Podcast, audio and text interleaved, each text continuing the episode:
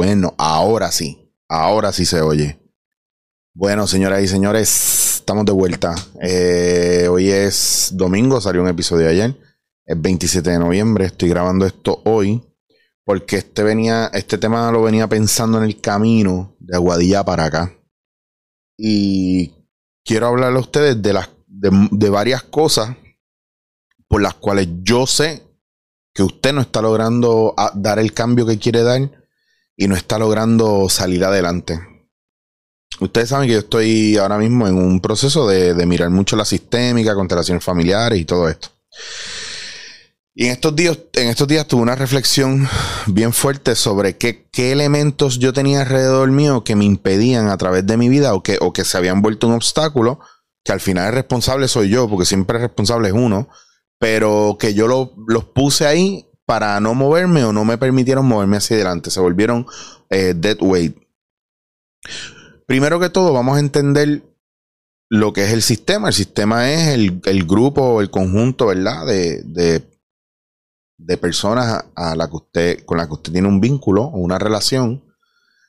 Eh, tener un vínculo siempre va a existir. Por ejemplo, usted tiene un vínculo con sus padres cuando es de, de verdad, de sangre, hay un vínculo. Pero cuando no es de sangre, hay una relación. Entonces, eh, o déjeme decirlo de esta manera, porque también hay, hay varias formas de verlo.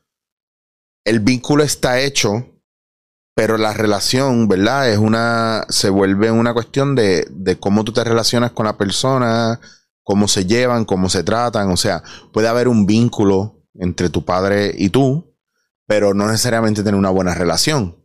Tú puedes romper la relación, pero no puedes jamás romper el vínculo, porque el vínculo ya está, es tu padre, punto. Entonces, el vínculo es algo que está ahí, que identifica más o menos qué eres tú con relación a la otra persona, eh, pero la relación que tú tienes con la persona con la que estás vinculada son otros 20 pesos. Y el punto es que muchas veces nosotros fracasamos en la vida en muchas cosas, en el amor, en los negocios, en la escuela, en los trabajos, en todo, por el vínculo que tenemos y la relación, ¿verdad?, con la que estamos vinculados con los demás. Cuando tú estás en un sistema, tú eres parte de un grupo. Tú estás en tu sistema familiar o tu, o tu sistema, ¿verdad? O, o eh, el primer sistema del que tú sales, el, tu, tu raíz, ¿verdad? Tu sistema de origen es papá, mamá, tú y tus hermanos en el orden que vengan. Eso lo hemos hablado. Pero cuando estás en el trabajo, eso es otro sistema. Cuando estás con tus amigos, eso es otro sistema. Cuando estás con la gente al sitio que tú vas a beber café, de repente vas todos los días, pues eso es otro sistema. Con los que juegas fútbol es otro sistema. Con los que juegas ajedrez o con los que ves Lord of the Rings o con los que vas a la playa es otro sistema. Nosotros tenemos muchos sistemas. Incluso a nivel cultural es un sistema también. Yo soy puertorriqueño y mi sistema es un sistema puertorriqueño. Entonces, a nivel cultural hay cosas que a mí me apelan o que tienen que ver conmigo y otras que no. A lo que quiero ir con todo esto es que muchas veces cuando nos trazamos una meta, nuestra meta no va acorde con los ideales del sistema y por eso fracasamos. Me explico.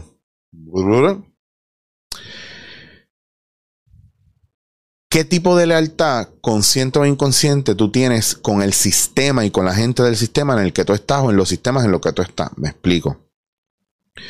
Conozco a este chamaco que es un chamaco muy exitoso en negocio y sus padres siempre fueron pobres. No importa lo que haga él para cuidar a sus padres, sus padres lo rechazan y le dicen que es un come mierda porque no puede conformarse con lo mínimo. Y usted dirá, diablo, mano, pero que padre es más pendejo. O diablo, qué tipo, mano. A, lo mejor es un huele bicho, un arrogante. Pero es un tipo que está rompiendo con un patrón o con un ideal que está muy presente y muy clavado en el ADN emocional o a lo mejor ancestral de esa familia. A lo mejor esa familia espiritual, emocional, ancestralmente es de una casta de, de pobreza y todos los anteriores, los abuelos, los bisabuelos y anteriores a ellos han sido todos pobres. Y este chamaco rompió con eso. Y de repente se vuelve la oveja negra de la familia. ¿Por qué? Porque está haciendo algo bien diferente al resto. La chamaca que tiene una relación sana, pero su madre tuvo una relación con una persona violenta, su abuela tuvo una relación con el padre de esta de su mamá que era violenta y así sucesivamente hacia atrás. Y son relaciones violentas y usted cambia el patrón o usted mismo está ha sido criado en un, en un entorno violento toda su vida y, lo que escucha de sus padres es que los padres de sus padres fueron violentos y así hacia atrás. Y usted no rompe con eso. En su familia todos son gordos y usted el día que decidió rebajar Bajó de peso, volvió a ganar peso, bajó de peso, volvió a ganar peso, bajó de peso, volvió a ganar peso, porque hay una lealtad a lo mejor escondida. Sí, ah, no, pero eso lo que pasa es que tú, como el tipo come mucho, por eso está gordo. Pero ¿de dónde viene la necesidad de comer mucho? ¿De dónde viene la necesidad de saltarse de dulce? ¿De dónde viene? Eh, eh, qué, ¿Qué diferencia hay entre una persona que es alcohólica y bebe todos los días a una persona que come con cojones? Que el alcohólico no se pone gordo. Los dos siguen teniendo un problema. Entonces, todas, todas, todas, todas, todas estas cosas influyen de una manera muy importante en nuestro entorno y usted a lo mejor no está logrando muchas cosas en su vida porque no ha logrado romper con patrones familiares o con lealtades familiares que están ahí escondidas en el subconsciente eh, o en el inconsciente familiar o emocional. Que cuando usted mira para atrás, si usted lo hace diferente, la familia lo rechaza y no saben por qué. Y usted no sabe por qué. Esto es algo que no se sabe. Y a mí me encanta porque cuando yo le hago una constelación individual a alguien, está bien nítido, porque cuando miramos el patrón y miramos el lugar y esas figuras se ponen a marcar claramente dónde está el problema y empezamos a trabajar frases que puedan sanar eso, como que, eh, mm, por ejemplo, por darles un ejemplo, eh, la persona tiene una, figura para la persona y tiene otra figura para, ¿verdad? A lo mejor la línea que, está en carencia es la del papá. Y la figura mira, la figura del cliente mira la figura del padre y le dice, gracias papá.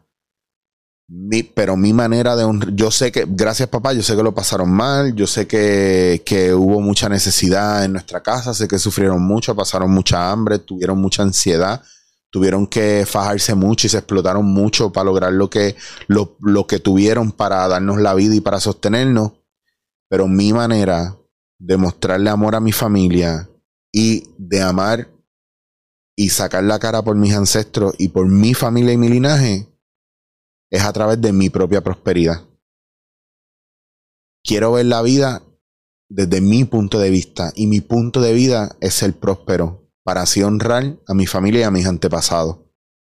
Gracias por todo lo que hicieron por mí, pero esta es mi visión, este es mi tiempo y este es mi lugar. Y eso ayuda también a sanar el, cuando estás ahí, que estás bien comprometido y bien metido, aunque ustedes lo crean, una manera de reprogramar mucho el sistema, porque usted ve la imagen ahí y probablemente los fallos que tú estás teniendo en tu vida, o no los fallos, porque es que no son fallos, son momentos donde, donde sentimos que nos estancamos, que, mano, traté esto y no pude, traté esto y no pude, traté esto y no pude, traté esto otro y no pude. Siempre en el trabajo me quedo estancado, nunca me atrevo a decirle a la gente lo que siento. El jefe nunca me toma en cuenta, siempre soy secundario. Eh, eh, doy, doy, doy y nunca recibo nada a cambio. hay un montón de cosas ahí que pueden venir de eso, de esas lealtades familiares. Por eso es bien importante entender que cuando, a lo mejor cuando ya no hay otra más opción, siempre puedes mirar qué lealtades tienes con tu familia y qué patrones hay en la familia que se están repitiendo. Mira tu, tu árbol genealógico.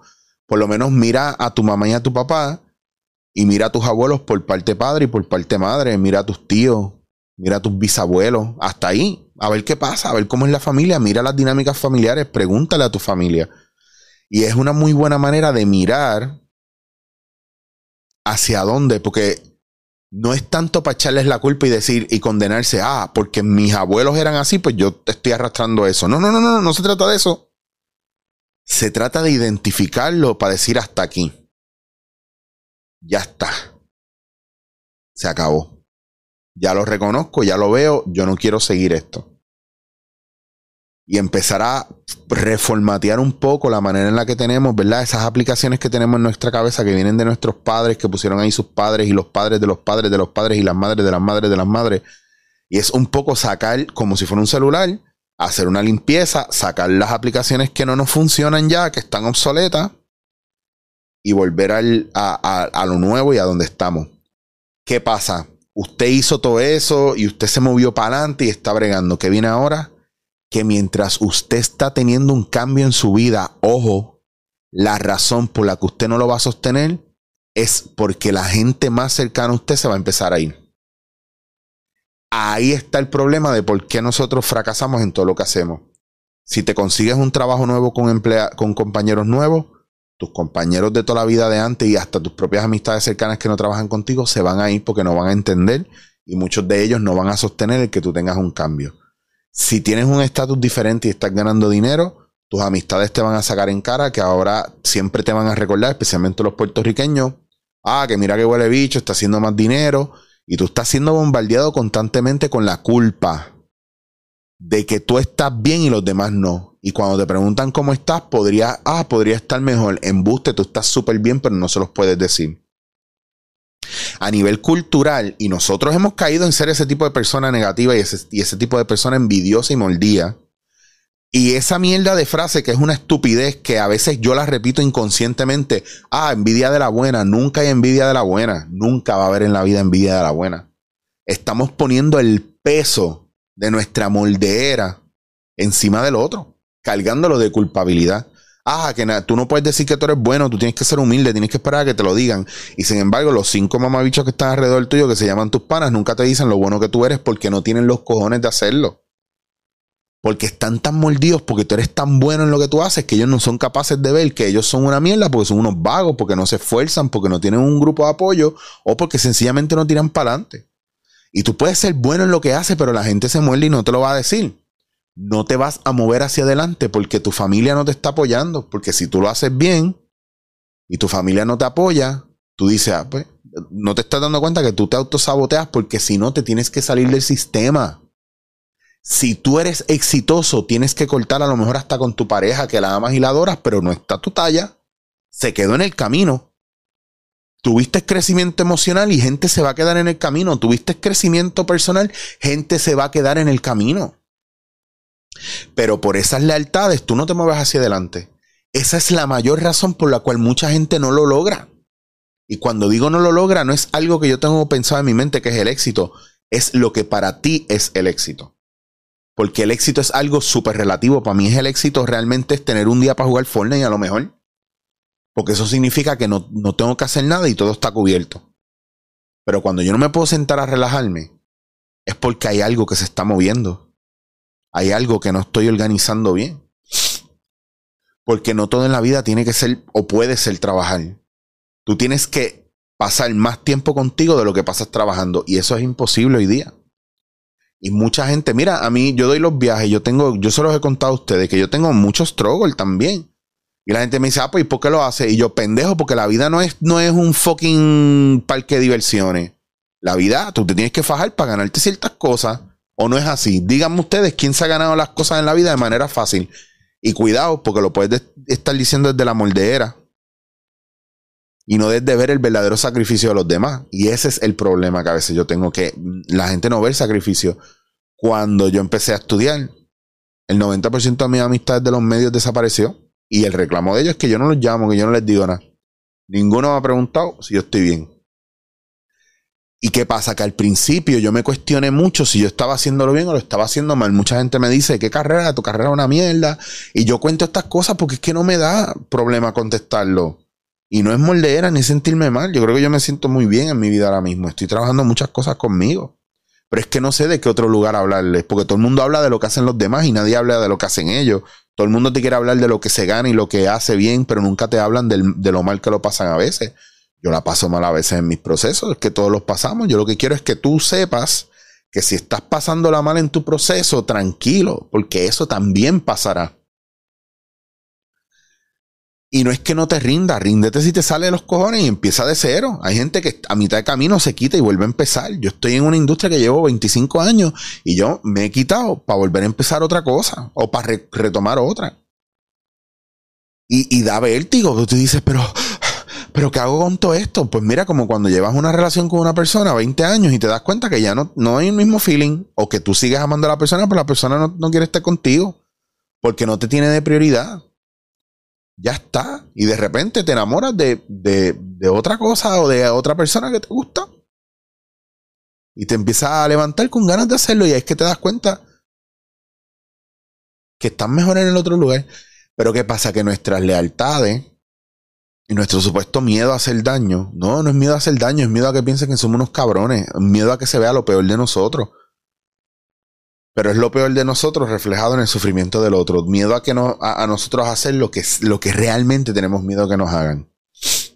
Por eso el 95% de la gente que busca un cambio en su vida, yo diría el 99.9% de la gente que busca un cambio en su vida, a la primera, a la segunda y a la tercera van a fallar. De la tercera en adelante es que vamos a ver el cambio. Porque tienes que darte cuenta que vas a tener que dejar atrás lo que les dije, amistades, familia, y vas a tener que, cortar con muchas relaciones donde el vínculo, el vínculo se va a mantener, pero no se van a volver a ver y no se van a volver a hablar. Y hay gente que yo estoy dispuesto a darle picota hace rato. O hay gente que ya yo le di picota hace rato. Y hay gente que no está en mi camino porque yo tengo que estar pendiente a lo que está al frente mío y al lado. Al lado para que se pueda mover conmigo hasta donde pueda. Atrás no me importa porque si te quedaste atrás, te quedaste atrás. Yo no voy a virar y al frente porque yo aprendí de mi abuelo que yo no estoy para pasarle por encima a nadie. Te paso por el lado y lo sigo. Pero tú estás en tu camino y es tu rollo. Entonces, aún los que están aquí al lado mío, yo no los puedo jalar conmigo porque va a haber un momento en que se van a quedar atrás. Y no podemos tratar de ser los salvadores de todo el mundo. Usted puede hacer hasta donde puede hacer y mucho cuidado con la gente que le reclama. Hay gente, hay gente que me mira a mí y quiere estar al lado mío a la mala y se creen que yo tengo unas reglas para estar. Yo digo lo que me gusta o no me gusta. Pero es como están obsesionados con estar ahí, ahí, ahí, ahí. Y el día que yo les digo no puedo hacer eso, se, se descontrolan y se sienten que yo los regaño. Entonces son bien difíciles de manejar y son volátiles. Y yo lo que hago es que corto. Y yo sí, sí, sí, lo que tú digas y corto. Cuidado con la gente volátil, cuidado con la gente eh, que te exige mucho sin necesidad de exigirte, porque no tienen que exigirte nada. Cuida con la gente que está esperando que tú le digas cosas buenas todo el tiempo. Eh, y todo, el, todo el mundo, el del que no te puede hacer cargo, refiérelo a un psicólogo. Es que para eso están. Todo el mundo tiene que hacerse cargo de sí mismo. Yo tengo mis terapeutas también. Y yo les voy a ir dando poco a poco lo que yo estoy mirando, lo que yo estoy trabajando. Pero la única razón por la que tú no te mueves hacia adelante mira, estudia bien las lealtades, mira bien lo que tú crees que estás perdiendo si tomas esas oportunidades. Pero vas a fracasar si no haces eso por un familiar, por tu pareja, por tus amigos, porque dejaste atrás fulano, sutano. Pero recuerda que el día que ellos tengan que moverse hacia adelante, lo van a hacer, no te van a decir nada. Y cuando tú te quedes atrás y les reclames, te van a pedir, ay, perdón, mala mía, coño, pero tienes que entender que era una oportunidad. ¿Cuántas veces has escuchado eso? Piensa en ti, piensa en ti, no le tienes que hacer daño a nadie en tu proceso. La gente se da el tiro en el pie solo, la gente se hace daño solo. Si tú tienes que cortarle la cabeza a alguien para moverte hacia adelante, a lo mejor eso sí lo tienes que mirar. Pero cuando tú estás moviéndote hacia adelante por tu cuenta, a tu bien, y tú no estás haciéndole daño, a nadie, siempre va a haber un perro chillando al otro lado por, porque que tú te fuiste y lo dejaste arrollado. Y esa es la gente que hay que decirle, papá, tienes que hacer cargo de ti. Te tienes que hacer cargo de ti. Tienes que ser tu papá y tu mamá. Yo no puedo ser tu papá y tu mamá. Somos adultos. No podemos tener miedo de hablarle a un adulto como si fuera un adulto. Si usted le habla a un adulto como un niño, se va a portar como un niño. Mujeres que se pasan regañando a sus maridos y a sus parejas. No son niños y ustedes no son sus madres. Si usted tiene que regañar a su marido, yo usted lo dejo. De verdad.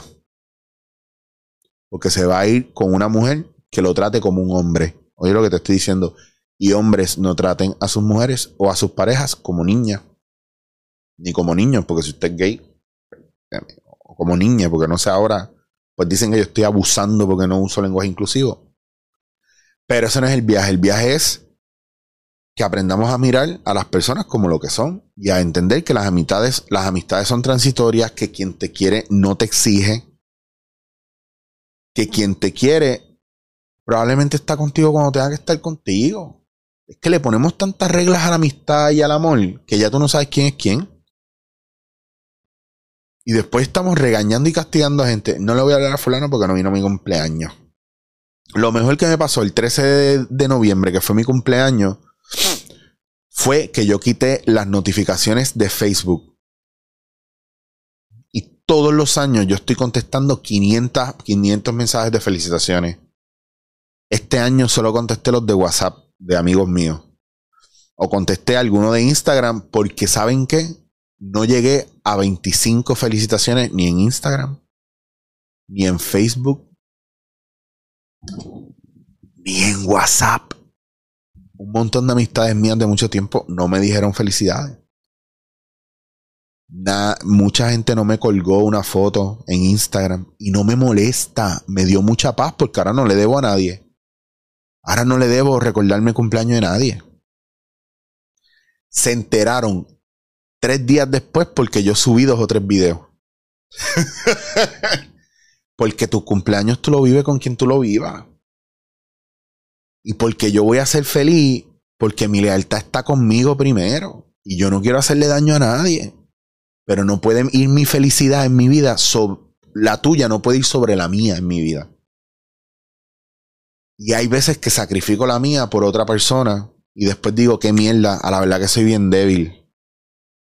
Porque la otra persona lo hizo desde un lugar no de necesidad, lo hizo desde un lugar de capricho. Por eso no nos movemos hacia adelante. Y no hay, que, no hay que sentirse ser cruel. Es parte de la naturaleza, la vida es algo que sucede.